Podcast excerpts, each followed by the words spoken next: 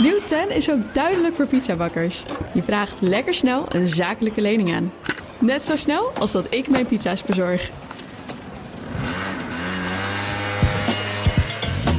Duidelijk voor ondernemers. Nieuw 10. Je doelen dichterbij. Een initiatief van ABN AMRO.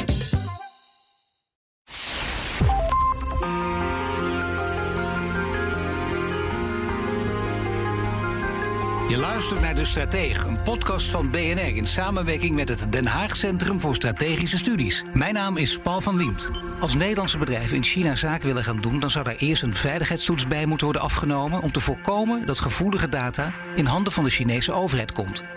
Dat bepleitte VVD Tweede Kamerlid Ruben Brekelmans eerder dit jaar in De Stratege. China staat bekend als een economische supermacht die in rap tempo over de hele wereld aan invloed weet te winnen. Maar ook op militair gebied zit China niet stil. De afgelopen decennia is China's militaire kracht snel toegenomen en dat kan grote gevolgen hebben voor de veiligheid in de Indo-Pacific, maar ook bij ons. China kan zijn militaire kracht inzetten voor zijn economische doeleinden, maar ook op strategisch vlak. Kunnen we dat voorkomen?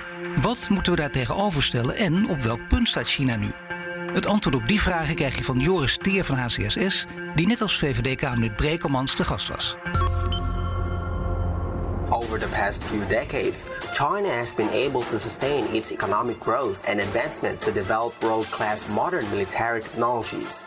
Because of this, China seems to make its way to becoming a military superpower that many countries in the world can't imagine. Ja, we gaan praten over een onderwerp waar toch nog vrij weinig over bekend is. En uh, nu door een uh, dossier, denk ik, van, van HCSS uh, belangrijk om dit weer naar voren te brengen. Joris, we kennen China vooral als een economische macht, als een soort economische influencer, mag je misschien zeggen. Maar ook militair wint China aan invloed. Waar staat China nu op dat militaire vlak? Um, ja, militair wordt eigenlijk steeds belangrijker uh, als het op China aankomt. Ik denk dat je het goed in drie stappen eigenlijk uh, in één kan breken. Het eerste is dat rond de kust, als het om China gaat, dat de Chinese militaire macht eigenlijk vrijwel ongeëvenaard is. Dat dat eigenlijk ook de enige plek is ter wereld waar de Verenigde Staten goed een conventionele oorlog van de Chinezen zouden kunnen verliezen. Um, als je dan iets verder gaat, eigenlijk naar de Zuid-Chinese Zee, wat toch een beetje de Chinese poort is naar de rest van de wereld en naar de handel met de rest van de wereld, maar ook naar uh, wellicht meer nog toekomstige militaire basissen. Dat is waar China al zeer potent is, heeft te maken met die kunstmatige eilanden die ze daar gebouwd hebben en daarna volgelegd hebben met landingsbanen en allerlei ander geschut.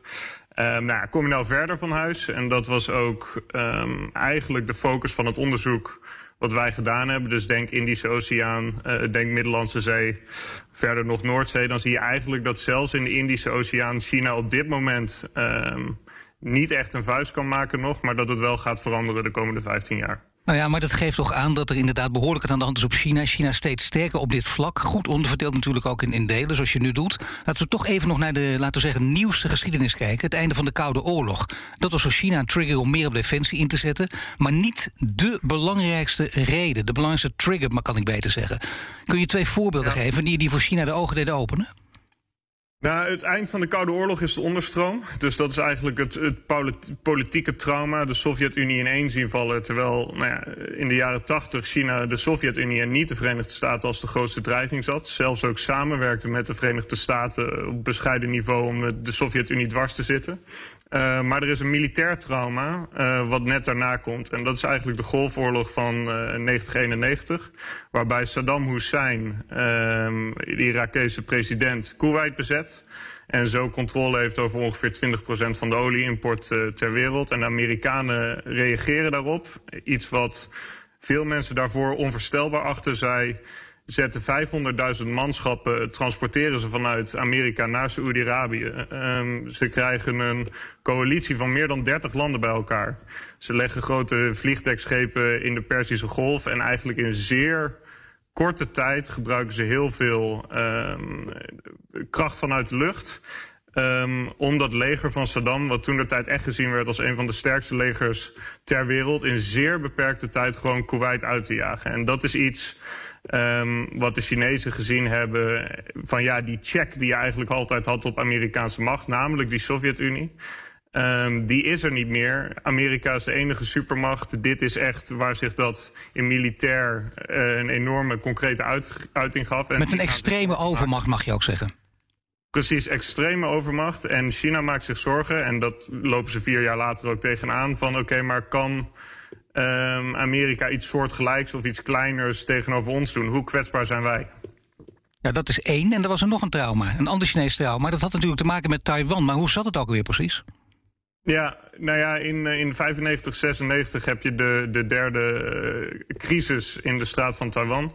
Er is een regering in Taiwan die zich meer richting een, uh, nou, in ieder geval een positie beweegt die wat verder afstaat van het herinneringsverhaal met Taiwan wat China graag zou zien. Um, en China reageert daarop uh, met een poging om Taiwan te intimideren. Dus het begint raketten te testen eigenlijk in de wateren rond Taiwan en dicht bij zijn eigen kuststaat. Nou ja, Bill Clinton is dan nog president en Bill Clinton denkt, ja, die overmacht die mijn voorganger uh, net in de Golfoorlog heeft laten zien, laat ik die gedeeltelijk inzetten uh, om China af te schrikken. Dus hij legt twee vliegdekschipgroepen. Um, echt, nou ja, eigenlijk vanaf de Tweede Wereldoorlog al de grote manier om op zee je militaire dominantie te tonen. Die legt hij in de straat tussen Taiwan en China. En daarmee was dat conflict ook over, want China had absoluut geen middelen. Uh, om daar iets aan te doen. het is dus een enorme ja. overmacht die je ook nog eens tentoonspreidt. En waardoor je denkt, wacht even, dat zijn redenen dat ze echt iets moeten gaan doen. En dat heeft China ook gedaan. Maar wat hebben ze dan precies opgebouwd? Ja, uh, nou ja, China heeft vanaf toen diep nagedacht en gedacht... oké, we zijn eigenlijk een ontwikkelingsland voor een groot deel agrarisch eigenlijk ook nog. Uh, en we staan tegenover het rijkste land uit de wereldgeschiedenis... dat wat uh, zelf vliegtuigschepen bouwen en die elf mega-vliegtuigschepen die de Amerikanen hebben... die op die manier wegconcurreren, dat gaat hem niet worden. Dus China heeft zeer gericht geïnvesteerd in wapens die het eigenlijk onmogelijk maken voor die ontzettend dure Amerikaanse vliegtuigschepen om dicht bij de Chinese kust te komen. En maar dat, staat niet in, dat, is niet, dat is niet inzet, als ik in de reden mag vallen, op aanvallen, maar inzet, ja, ja. als ik je goed begrijp, op verdediging. Ja, ja het, is, het is altijd iets genuanceerder, want er zijn natuurlijk ontzettend veel wapens die zowel voor de aanval als de verdediging gebruikt kunnen worden. Uh, maar er zijn drie klassen, onderzeeërs, mijnen en vooral hele grote raketten... Uh, waar China volledig op ingezet heeft en zo succesvol in is geworden...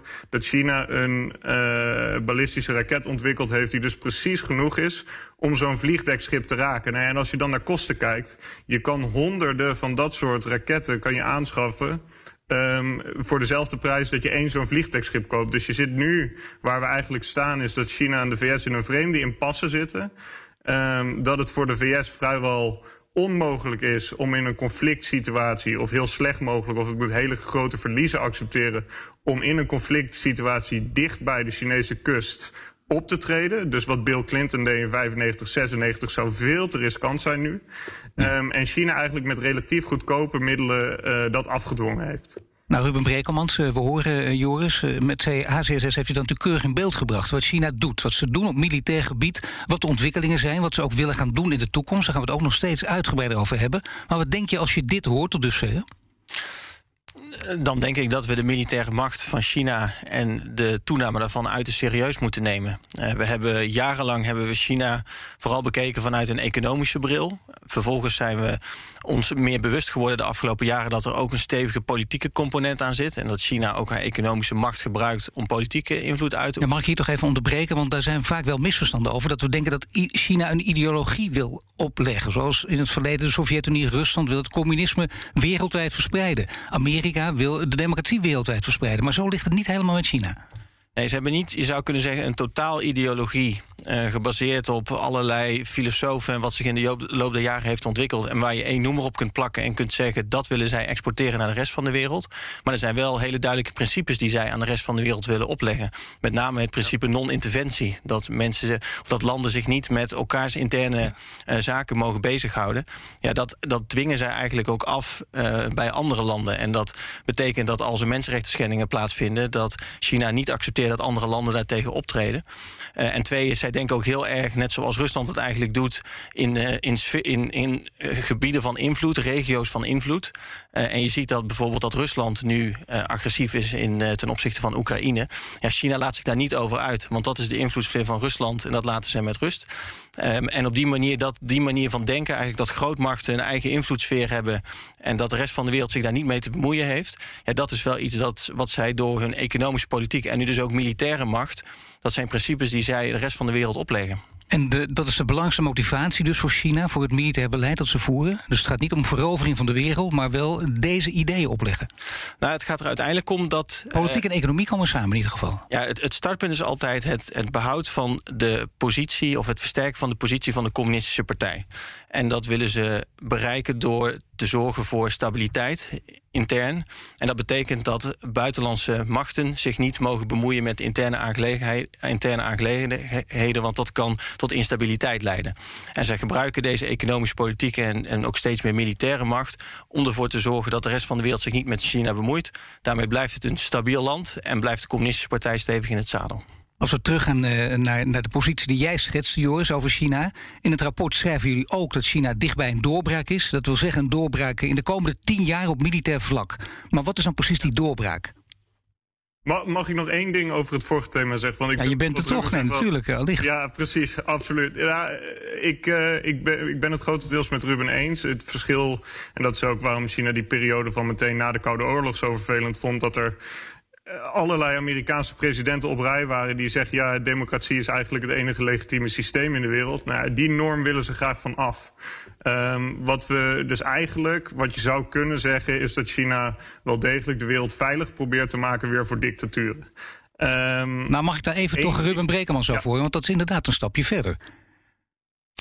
Uh, ja, nou, ik denk dat, uh, dat ze het veilig willen houden voor dictatuur, omdat dat in hun eigen belang is. He, dus je ziet dat zij regimes en dictaturen in het zadel houden, waar zij een direct belang in, omdat ze daar olie uh, uh, van importeren of grondstoffen. Maar het gaat erom, willen ze van in het extreemste geval, wil, hebben, hebben ze ten diepste, ligt er ergens een document waarin staat dat ook Amerika en Europa een dictatuur moeten worden? Dat denk ik niet. Ik denk niet dat zij willen dat uiteindelijk Nederland een dictatuur wordt, dat onze democratie wordt afgeschaft. Ik denk wel dat zij willen dat Nederland zich niet met China bemoeit en dat wij onze principes niet niet aan hen opleggen. En, en dat is met name waar zij op uit zijn. Ja, en dat gaat dus toch een stapje verder. Hè? Dat, dat is zo genuanceerd ligt het inderdaad. Want daarmee heb je wel degelijk politieke invloed. En bemoei je met een politiek systeem in een ander land.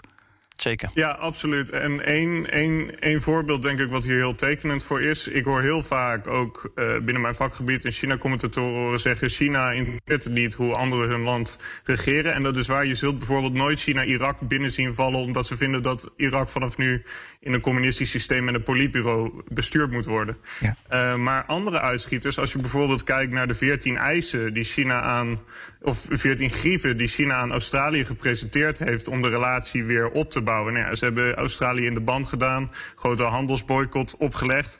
Een van de klachten is uh, dat parlementariërs toch wel erg kritisch tegenover China staan. De andere is dat de media in Australië zo vervelend en kritisch op China is. En het derde is dat het kritische onderzoeksinstituut uh, ASPI, dat ze het eigenlijk maar raar vinden dat de, dat Australische staat uh, nou ja, daar subsidies aan geeft. Kijk, als dat de voorwaarden worden waarop je een normale handelsrelatie tegen elkaar kunt hebben, dan morrel je natuurlijk wel degelijk aan hoe Australië zijn democratisch systeem inricht. Want als Australië iets met die eisen zou doen, dan, ja, sorry, maar in een democratie gaat de regering er niet over, over wat parlementariërs wel of niet mogen zeggen. Nee, zeker. Dat is, heel duidelijk natuurlijk. En, en zeker niet wat de media ook roepen. Dus dat is, dat is inderdaad, Ruben Brekelmans, toch wat verder. Dat mogen we wel zeggen. Dus dat gevaar van China zeker niet wegstoppen. Want dit betekent veel verdergaande inmenging dan vaak wordt geroepen. Ook als we de nuance erop leggen. Zeker, zeker. Je ziet dat, dat doordat de macht van China toeneemt, dat de normen van China ook doorcijpelen naar de rest van de wereld. Kijk, wat ik bijvoorbeeld een tekenend voorbeeld vind, is dat wij uh, hebben in, uh, in Nederland hebben we op de universiteiten verschillende China Studies, uh, bachelors en masters. En dat ik van studenten hoor dat zij zich niet kritisch durven uitlaten op onderwerpen die gevoelig zijn voor China. Daar geen uh, papers en teasers over durven schrijven. Omdat ze weten op het moment dat we dat doen, uh, kunnen we wellicht in de toekomst niet met China binnenreizen. Dus of je krijgt sowieso een onvoldoende. Of je krijgt sowieso een onvoldoende, ja. Het is eigenlijk die norm van China... dat je niet kritisch uitlaat als student of wetenschapper... over gevoelige onderwerpen. Dat zien we nu ook al gebeuren op onze universiteiten. En dat is een voorbeeld, maar dat gebeurt op een heleboel vlakken... is dat aan het nou, gebeuren. dit belangrijke intermezzo. Uh, nu gaan we naar de doorbraken, Joris. Want in, het, uh, in jullie rapport schrijven jullie dus dat China dicht bij die doorbraak is... voor de komende tien jaar op militair vlak. Welke doorbraak? Ja, uh, nou ja, dat gaat weer over het vraagstuk waar het rapport over gaat. Van als je nou naar de Indische Oceaan kijkt en verder, eigenlijk waar een enorme grote hoeveelheid Chinese handelsbelangen liggen. En ook essentieel de afhankelijkheid van olie vanuit het Midden-Oosten en andere staten. Die ze zowel nodig hebben voor de eigen economie. Um, als voor het militaire apparaat, wat gewoon de komende decennia ook nog op olie uh, zal lopen. De, ze zijn nu nu nadat het wegduwen van Amerika van de eigen kust met die goedkope middelen wel degelijk heel veel grote schepen zelf aan het bouwen. Het moment ook voor China om Taiwan binnen te vallen? Uh, nou, dat duurt nog wel even, denk ik. En uh, dat, dat is net een iets ander vraagstuk. Um, de, de VS het moeilijk maken om in de buurt van Taiwan te komen is één. Uh, maar een soort van zeelandinvasie doen is echt, echt iets heel anders. Dat is ontzettend ja. moeilijk. Taiwans beste verdediging is eigenlijk dat er 200 kilometer water tussen hun en China in liggen. Een van de weinige voorbeelden uit de geschiedenis waar zo'n invasie wel gelukt is, is uh, D-Day. Uh, dus de, de Britten, Canadezen die Normandië binnenkwamen. En dat lukte eigenlijk alleen omdat een groot deel van de Duitsers aan de oostgrens aan het vechten waren. En ze ook nog een verrassingseffect hadden omdat de Duitsers ze op een ander strand verwachten. En dat zijn alle twee dingen die eigenlijk in Taiwan niet kunnen. Je kan Taiwan eigenlijk maar twee maanden per jaar goed aanvallen. En wat je nu ook ziet bijvoorbeeld aan de grens met Oekraïne. Je weet vele maanden van tevoren al, zie je al of een grote groep uh, militairen zich aan het samentrekken is. Ja. Dus dat maakt het zelfs als de VS niet interveneert, nog best wel een, een enorme opgave ook voor een macht als China um, om zoiets te doen. Nu is het wel belangrijk om te weten hoe Nederland, maar vooral eerst Europa zich moet opstellen tegenover China. Want je kunt zeggen, ja, dit is heel interessant, heel goed om dit te weten, dit snappen we ook allemaal, maar we hebben voorlopig onze handen vol aan Rusland. Dus we moeten ons juist heel erg ook met een strategie, op een strategie ten opzichte van de Chinezen beraden. Ruben Brekemans. Ja, volgens mij is het een combinatie. Dus als het gaat om het militaire domein, uh, zien we dat de dreiging van Rusland, die is natuurlijk heel acuut en groot. Uh, daarnaast is eigenlijk in de ring rond Europa, is er vrijwel in ieder land wordt de situatie instabieler en is er ook sprake van effecten daarop op Europa. Dus wij zullen veel meer moeten doen om uh, onze eigen regio te verdedigen en stabiliteit in onze eigen regio te creëren. en dat betekent dat wij niet de militaire middelen hebben en daar onderscheidend en van toegevoegde waarde zouden zijn om dat aan andere kant van de wereld te doen. Uh, maar de Amerikanen die doen dat ondertussen wel. Uh, die, die richten hun blik natuurlijk veel meer en hun aandacht veel meer op, uh, op de Zuid-Chinese zee. Maar hoe kan, hoe kan Europa dan beter voor zichzelf gaan zorgen? Nou, het begint met meer investeren in defensie, zodat we niet alleen wat we nu als Nederland doen, maar ook andere landen, zodat we daarin onszelf kunnen verdedigen. En het tweede, ook hele duidelijke afspraken maken met de Amerikanen. Wat doen jullie op de lange termijn nog in Europa en wat niet meer? en we zien dat, dat eigenlijk nu de Amerikanen zijn spelverdeler in de wereld in de zin van uh, in het Europese gebied. Uh, daar hebben we de NAVO, daar maken afspraken over. En de rest van de wereld worden allerlei nieuwe partnerschappen gesloten. AUKUS, uh, de Quad. en de Europese Unie staat daar buiten. Um, en ik vind dat wel, wel zorgelijk, want dat betekent dat Um, ja, dat, dat, dat de Verenigde Staten dat nu op dit moment zeg maar, dat spel overziet en dat, dat schaakbord uh, invulling geeft. Uh, maar je zou daar toch ook afspraken met elkaar over moeten maken, ook als Europese Unie bij betrokken zijn, over hoe is de veiligheid en stabiliteit in andere gebieden. Op veel gebieden zie je juist dat Europa lijkt wel een soort uh, hernieuwde kracht te krijgen, te ontwikkelen op een aantal gebieden. Op dit gebied blijft het misschien ook achter. Heel belangrijk om hier strategisch over na te denken. Hm. Wat zijn belangrijke nieuwe partners dan? Waar Europa zich op moet richten. Want ja, als Amerika zich steeds verder van je verwijdert. Als Rusland niets met je wil, als je met China moeilijke verhouding hebt, dan sta je er wel helemaal alleen voor. Ja, volgens mij moet je met de Amerikanen en met uh, andere partners, India, Japan, Zuid-Korea, Australië, uh, moet je met elkaar afspraken maken over wie doet wat in welke regio. En dan kan de uitkomst zal daarvan waarschijnlijk zijn dat de Verenigde Staten zich meer op de Indo-Pacific richten, samen met de landen die ik zojuist noem. En dat, uh, dat Europa of Europese landen meer onze eigen regio doen. Maar dat wel onze belangen die we hebben, want we hebben wel zeker belangen als het gaat om vrije zeevaart, ook op de andere kant van de wereld, dat die gewaarborgd zijn. Ja, onze belangen hebben we het voorlopig nog steeds over Europa. Maar laten we ook even kijken naar de rol van Nederland. Dichterbij. Nederland in dit geheel. Nederland het eindelijk dus ook weer een nieuw kabinet heeft. Dat verklaar en beloof ik. Dat verklaar en beloof ik. Dat verklaar en beloof ik. Dat verklaar en beloof ik. Ja, daar hadden we geloof ik tien minuten voor uitgetrokken. Maar dit is in ieder geval een, een, een beeld. Hè. Dan weten we wat er aan de hand is. Nederland gaat de komende jaren inderdaad eh, miljarden bijdoen voor defensie. Maar ja, 3 miljard. En daar zijn de meningen over verdeeld. Want dat lijkt, als je de context niet kent, lijkt het veel. Maar het is natuurlijk veel te weinig als je hoort wat defensie wil. En ook de argumenten aangeeft. Uh, hoe komt het uh, dat, dat Nederland uh, relatief weinig daarop inzet? Nou, ik denk dat we in het verleden hebben we ons heel comfortabel gevoeld bij de Amerikaanse veiligheidsparaplu. En dachten wij dat de wereld steeds veiliger zou worden en dat daarmee uh, investeringen in defensie niet nodig waren. En we zien eigenlijk nu dat beide trends de andere kant op gaan. Dus de Amerikanen zijn minder bereid om ons te beschermen en de wereld wordt onveiliger. Maar mag ik even weten, dit toch al heel lang? Waardoor we krijgen die waarschuwing notabene van Trump, die dat ook riep gewoon ten overstaan van al die Europese leiders. Kijk eens eventjes, jullie betalen gewoon veel te weinig. Moeten wij alles voor jullie doen? En dan stonden ze toch beteuterd bij te kijken. Dan zou je denken, nou, ga je nu actie ondernemen. Ja. Niet Nee, gebeurd. klopt. Dus nou, niet gebeurd. Kijk, de afgelopen jaren is al wel echt veel meer in defensie geïnvesteerd. Dus eigenlijk die kentering van, eigenlijk van eh, bezuinigen... die is al wel heel een aantal jaar geleden echt omgedraaid. En er is al veel meer geïnvesteerd. En dat is nu doorgezet met 3 miljard structureel. En op korte termijn eh, ook nog miljarden erbij... voor incidentele uitgaven die nodig zijn... om de basis weer op orde te brengen. Maar toch, je moet hele sterke argumenten hebben in deze tijd ook. Want iedereen heeft meer geld nodig. En dat begrijpen ook allemaal. We weten, iedereen kan heel goed voor zijn eigen deelbelangen opkomen. De een beter dan de ander. Waarom heeft uitgerekend Defensie veel meer nodig dan 3 miljard? Omdat we zien dat het, eh, nou, eigenlijk die combinatie weer, dat het dreigingsbeeld verslechtert. En dat de Amerikaanse veiligheidsparaplu dat die minder stevig wordt. Dus we zullen daarom echt meer zelf moeten doen. En met die 3 miljard zetten we wel echt een hele grote stap. We gaan zetten een grote stap richting die 2% Maar als je verder doorkijkt naar de toekomst toe, eh, langere termijn. Joris heeft dat in zijn rapport ook uitgebreid beschreven. Dat als je kijkt naar China, dat dat dreigingsbeeld ook de komende 20, 30, 40 jaar nog verder zal verslechteren. Ja, dan zullen ook op de lange termijn meer investeringen nodig blijven. Joris, en, en waar zou Nederland dan eh, de prioriteiten moeten leggen? Wat zijn, welke prioriteiten zich gaan opleggen?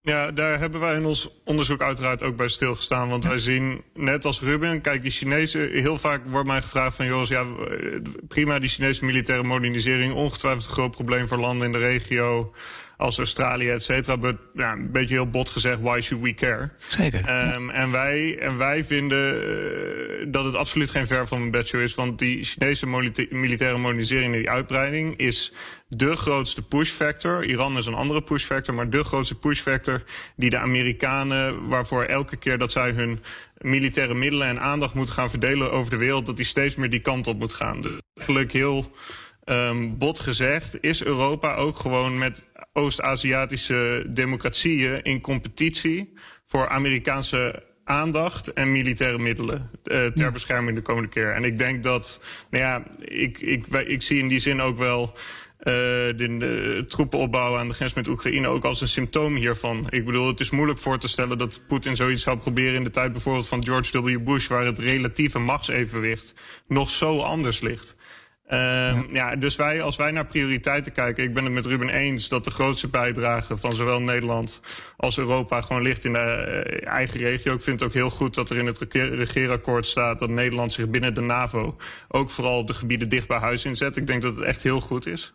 Ik denk dat het tweede wat we kunnen doen is een aantal belangrijke fundamentele technologische gaten die China nog steeds heeft in zijn capaciteiten die ook het verschil gaan maken tussen over tien jaar hoe groot de dreiging richting Taiwan is, hoe, hoe groot de dreiging verder van huis is. Dat we er echt voor zorgen dat onze universiteiten en bedrijven ervoor zorgen dat die gaten niet opgevuld worden met Europese technologie. Dat ze eigenlijk twee zijn. En dan zou voor mij pas op de derde plaats komen um, weer nadenken over wat voor missies, zoals met de MS Evertson, uh, we richting de Zuid-Chinese zee zouden kunnen doen. Want dat is politiek is dat denk ik wel een belangrijk signaal. Maar ik ben benieuwd. Um, nou, ik, ik twijfel of gegeven de beperkte middelen die we hebben, waarin we echt prioriteiten moeten gaan stellen.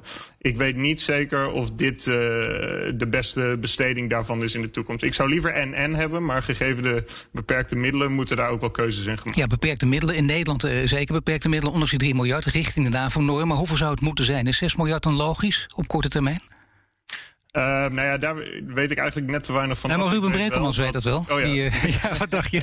ja. Nou, om, om richting, de, richting de NAVO-norm van 2% is geloof ik 5 miljard nodig. Uh, alleen Defensie heeft ook zelf in kaart gebracht dat als alle uh, grondwettelijke verplichtingen en alle wensen die aan uh, Defensie worden opgelegd, is op lange termijn is nog meer nodig dan die 5 miljard. Dus wat ik zei, we zullen daarin moeten blijven investeren. Misschien mag ik op één punt nog aan. Ja, maar toch even, dat, dat, dat bedrag is heel erg belangrijk, want daar gaat het mm. ook steeds over. Als je dan duidelijk wil zijn, dan moet je hier ook duidelijk in zijn. Dan, is, dan, dan moet je dat gewoon afronden op 6 miljard. Dat is gewoon de inzet ook bijvoorbeeld, bij, zo, zo snel het weer kan. En alles wordt opengebroken. Ja, alleen dat, dat kun, kan ik niet zo zeggen. Want als. Ja, als, ja dat kan. Maar als uh, morgen Rusland, uh, bij wijze van spreken, nog meer in zijn leger zou investeren. en ze zouden, de dreiging vanuit Rusland zou nog groter worden. of hun cybercapaciteiten zouden nog veel uh, meer geavanceerd worden. dan is die 6 miljard misschien wel niet genoeg. Dus dat, dat, dat verandert ook steeds nee, meer. Maar gaat de VVD zich er wel hard voor maken? Want er zit natuurlijk geen VVD-minister op Defensie. maar gaat de VVD zich hier hard op maken? Dat is wel belangrijk. Nou, volgens mij wordt de, eerste uitdaging voor de komende jaren dat dat extra geld, dat is er nu, die 3 miljard en die miljarden structureel, dat dat op een goede manier uitgegeven wordt. Want Defensie heeft zelf ook enorme uitdagingen met aantrekken van nieuw personeel, uh, heeft uh, met grote materieel aankopen, met uh, de, de basis op orde brengen. Dus volgens mij is dat nu, in plaats van dat we nu, nu al gaan speculeren over wat er nog meer nodig is, eerst dat goed besteden. en als dat gebeurt, dan kunnen we weer verder kijken wat er nog aanvullend in de toekomst nodig zou zijn. Joris, en het is ook van belang om die impact voortdurend duidelijk te maken. Je hintte daar net al over dat mensen toch denken: ja, waarom eigenlijk? Je gaf een aantal argumenten waarom dat zo is. Maar hoe kun je een, een groter en belangrijker publiek hier ook warm voor maken? Ja, los van dat je natuurlijk naar de stratege moet luisteren. Ja, naar de stratege luisteren lijkt me altijd wijs. Maar ik, uh, ik denk wat je moet proberen te laten zien is dat dit ook dicht bij huis best wel grote effecten kijkt. Dus als je bijvoorbeeld zag naar uh, de, de case van de Colonial Pipeline in Amerika, hè, waar je dan een cyberaanval op hebt uh, vanuit Rusland, blijkbaar een groep die niks met de Russische staat te maken heeft, een non-statelijke actor. En zo'n pijpleiding wordt stilgezegd. Nou ja, dat is gewoon de energietoevoer van een hele hoop huishoudens. Dus kortom, cyber is één weg uh, die niet. Ja geografisch gebonden heeft en wel degelijk effect heeft. En ja, ik denk, ik vond het zelf wat jammer dat uh, het toch een beetje pagina 16 nieuws in het begin nog was, de troepenopbouw. Uh, uh, die we momenteel aan de grens met Oekraïne zien. Want het is wel iets, ja. Het komt vrij dichtbij onderhand. De gasafhankelijkheid heeft er ook mee te maken. Um, binnenlandbeleid wordt gewoon echt zwaar beïnvloed door buitenlandbeleid. En dat zie je op steeds meer vlakken.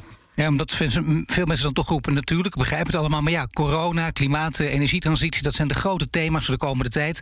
En er zijn er nog een paar. En dan komt dit ook. Hoe werkt dat bij de VVD? Je bent daar buitenwoordvoerder, Ruben Brekelmans. Hoe werkt het dan? Wordt er dan gezegd, heel interessant, is heel goed, we, we horen dit allemaal. Maar toch, uh, voor ons uh, bent u eigenlijk een, ook, ook een pagina 16 voorlopig in de krant. Nou ja, voor mij. Hè? Voor, voor ons en voor mij niet. Kijk, ik vind, als ik even kijk naar het buitenlandbeleid, vind ik de, de opmars van China en de toenemende macht van China, vind ik ook zo'n breed thema, zoals klimaat dat bijvoorbeeld ook is. Wat niet alleen iets is wat je aan buitenlandse zaken moet overlaten. Kijk, als het gaat om bijvoorbeeld, ja. eh, als wij meer macht ten opzichte van China willen kunnen uitoefenen, dan moeten wij onafhankelijker worden van China. Dat betekent dat wij direct toegang moeten krijgen tot grondstoffen, wat nu allemaal via China loopt. Dat vraagt iets voor onze economische agenda, dat vraagt iets voor onze handelsagenda. Uh, dat vraagt uh, iets in, in, in, brede zin voor eigenlijk de, de afspraken die wij met individuele Afrikaanse landen maken in Latijns-Amerika. En dat is dus niet iets waar je van kunt zeggen, ambassadeur, uh, regel dat even. En bovendien moet je dat ook eigenlijk nog doen in Europees verband. Want als Nederland sta je daarin, als, als klein land sta je daarin niet zo sterk. En dat besef, die urgentie, dat wij eigenlijk ons buitenlandbeleid niet meer kunnen blijven voeren zoals we dat de afgelopen decennia hebben gedaan. Maar dat echt het speelveld veranderd is en dat we dat veel geopolitieker moeten doen en dat het op ieder terrein iets vraagt. En net zoals dat voor de klimaatagenda geldt. Uh, dat besef is nog onvoldoende en daar, nou, daar probeer ik uh, iedere dag probeer ik de aandacht voor te vragen. Ja, Joris, is dat niet precies waar het over gaat inderdaad? Met dat vreselijke woord multidisciplinair, maar wel dat, dat is precies waar het om draait, of niet? Nou, absoluut. En uh, het is, kijk, een conflict met China of een conflict tegen de Verenigde Staten en China over Taiwan bijvoorbeeld, waar wij dan onze steun voor uitspreken. Ja, dan moet je je in één keer zorgen maken op het moment dat je dat doet, dat een groot deel van je medicijnen daar nog steeds vandaan komen. Dat eigenlijk vrijwel alle grondstoffen die we voor de energietransitie nodig hebben ook uit China komen. Dus kortom, op het moment dat er op dit veiligheidsgebied, doordat je eigenlijk niet sterk genoeg staat en economisch gebied niet onafhankelijk genoeg bent, uh, gaat er iets fout, dan kan zo'n situatie in één keer verslechteren. En ik denk wat hierbij ook altijd belangrijk is om te benadrukken.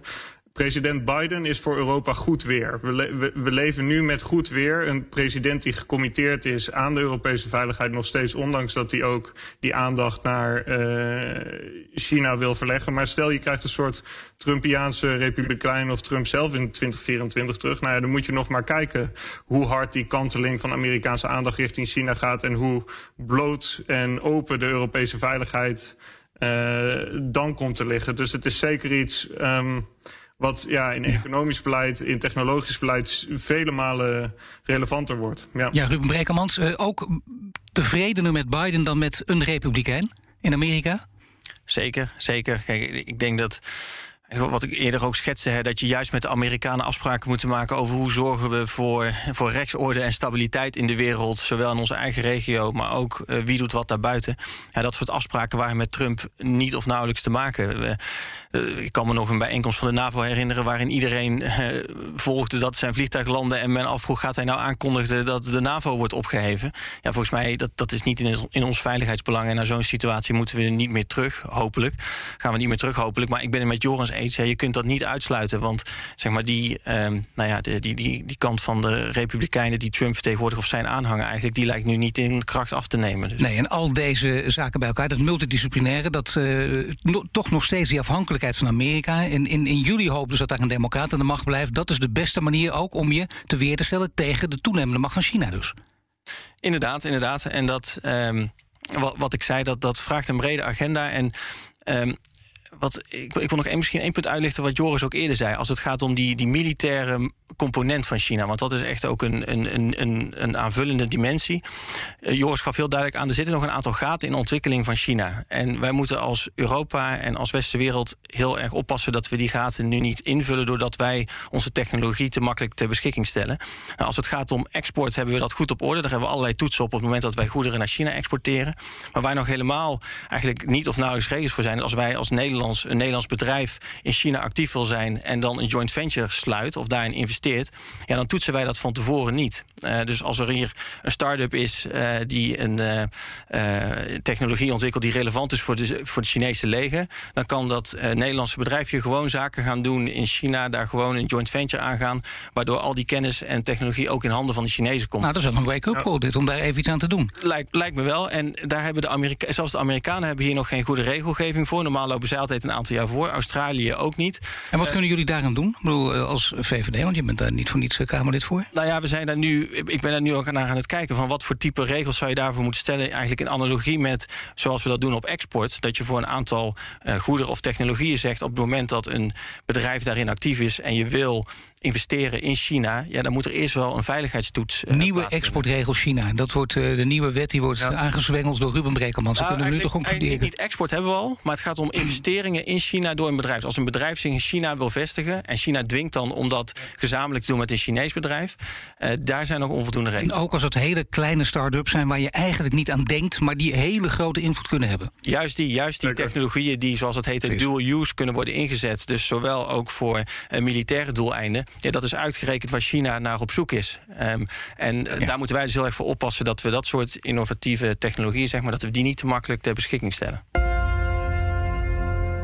Je hoorde een aflevering van de Stratege van 16 januari dit jaar met Ruben Brekelmans, buitenantwoordvoerder namens de VVD in de Tweede Kamer, en Joris Stier, strategisch analist bij Den Haag Centrum voor Strategische Studies.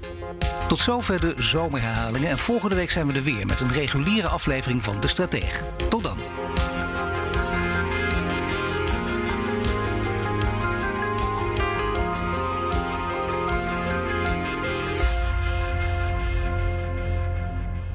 Nieuw 10 is ook duidelijk voor pizzabakkers. Je vraagt lekker snel een zakelijke lening aan. Net zo snel als dat ik mijn pizza's bezorg. Duidelijk voor ondernemers. Nieuw 10, je doelen dichterbij. Een initiatief van ABN AMRO.